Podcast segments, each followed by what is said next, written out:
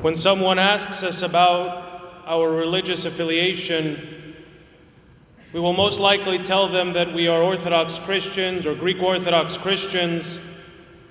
Perhaps we might even tell them the name of the parish that we attend. In today's gospel lesson, Jesus challenges his followers to adopt an even more specific identity. He tells us that we are not simply Christians or mere Orthodox Christians. He defines that further for us.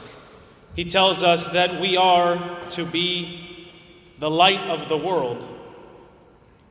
This statement that Christ makes, that we are the light of the world, explains to us that being a Christian is a lot more than attending church on Sunday morning.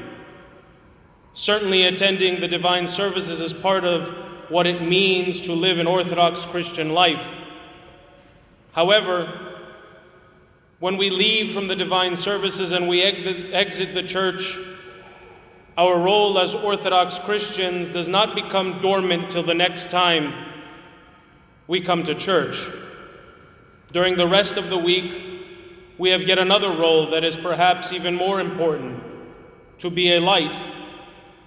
A light in a world which right now is darkened by uncertainty, hate, division, unrest, injustice, injustice, pain, and even death.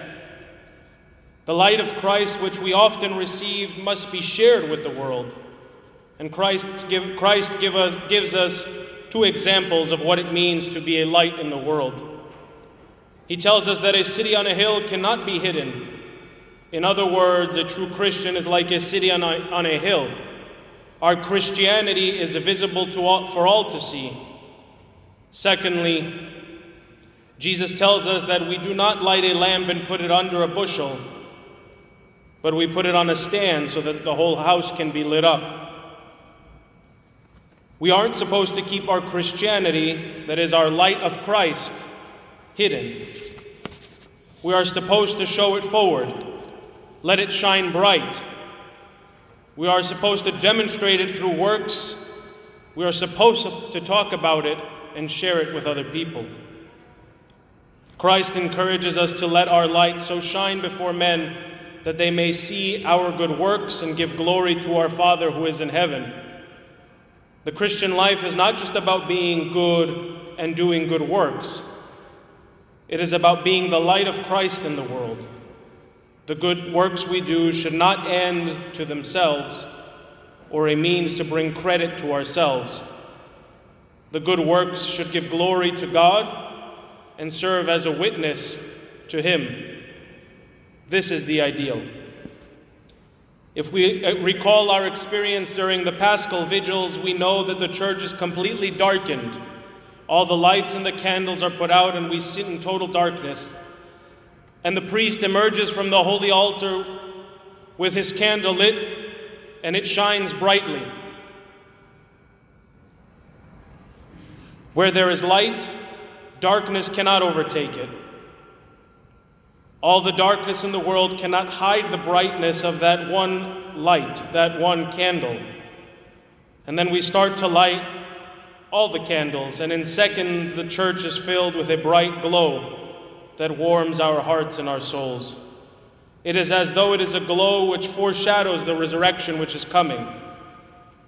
And the service concludes, and we may take this lit candle with us. But eventually we extinguish the physical flame which we received. However, we must remember that the light of Christ cannot be overcome by darkness and that we carry that light within us wherever it is that we go. It is not the physical candle that makes us to be a light, but Christ Himself, but the fire which burns in our hearts and our souls. Today's gospel is a reminder to keep that light strong and to share it.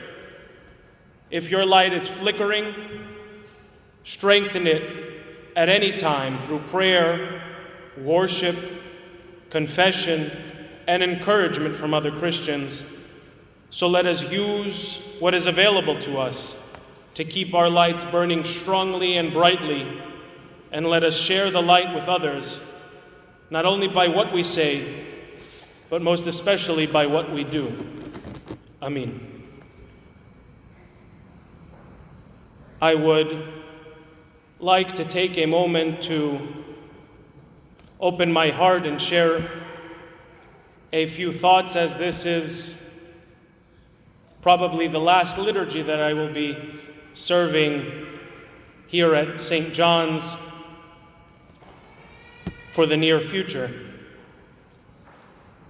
As I transition to move back to New York to be closer to my beloved parents and my family, I wish to first thank God and His Eminence, our Metropolitan, for bestowing on me the blessing of serving in this metropolis and to serve by his side and to be imbued by his sterling example. And as a son bows his head before his father, I too bow my head in thanksgiving for the relationship that His Eminence and I have, and I thank God for that. St. John's has been a wonderful embrace for me to flee to many, many times. And I thank, first and foremost, our Chancellor and your priest, Father Ted, and each one of you for welcoming me into this beautiful church, hidden in the corner of Boston, very quietly and yet very loudly proclaiming our Greek Orthodox faith. And I am thankful to God for the many services, the many vigils, the many liturgies that I was able to serve here. But even more, th- I am even more thankful for meeting each and every one of you, seeing people who are dedicated to perpetuating and passing on our wonderful Greek Orthodox faith to their children, to their grandchildren and for keeping that light of orthodoxy lit here for so many years. Again, I thank you, and as I transition, I humbly ask for your prayers, and I also, unworthy as I am, will always remember the beautiful St. John's Parish in my, parish, in my prayers, wherever the church may lead me and for the rest of my life. Thank you.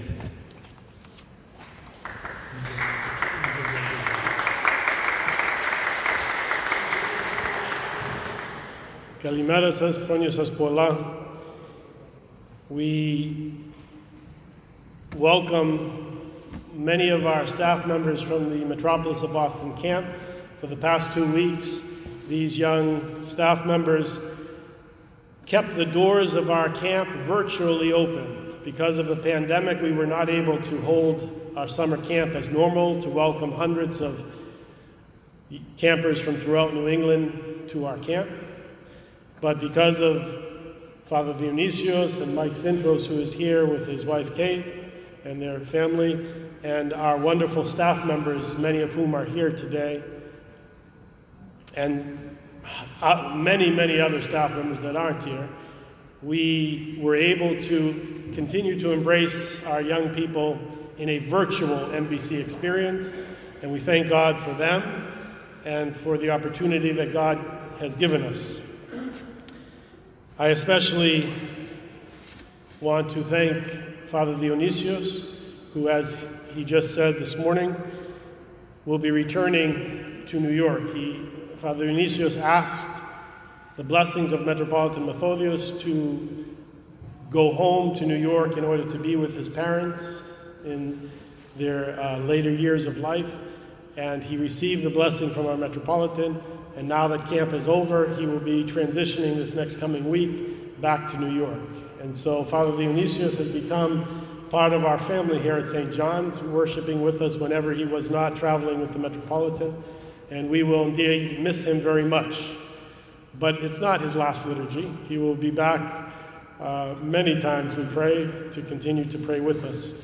But on behalf of His Eminence, Metropolitan Methodios, we thank Father Dionysios for his love and his dedication to our metropolis, serving as the Archdeacon to our Metropolitan, and serving as the camp director the director of ministries. So, on behalf of His Eminence, but on behalf of all of our staff and campers and families throughout the metropolis, we pray that God will bless Father Dionysios' ministry with faith, with humility, with patience, and with love, so that he will continue to serve Christ and preach the gospel. God bless you, Father Dionysios, and be with you. And we look forward to many more liturgies together here at St. John's. Have a beautiful day. Chronia Saspola. Be safe. And as you come forth to receive the Andidoro from Father Dionysios, uh, we wish you a beautiful day. God bless you.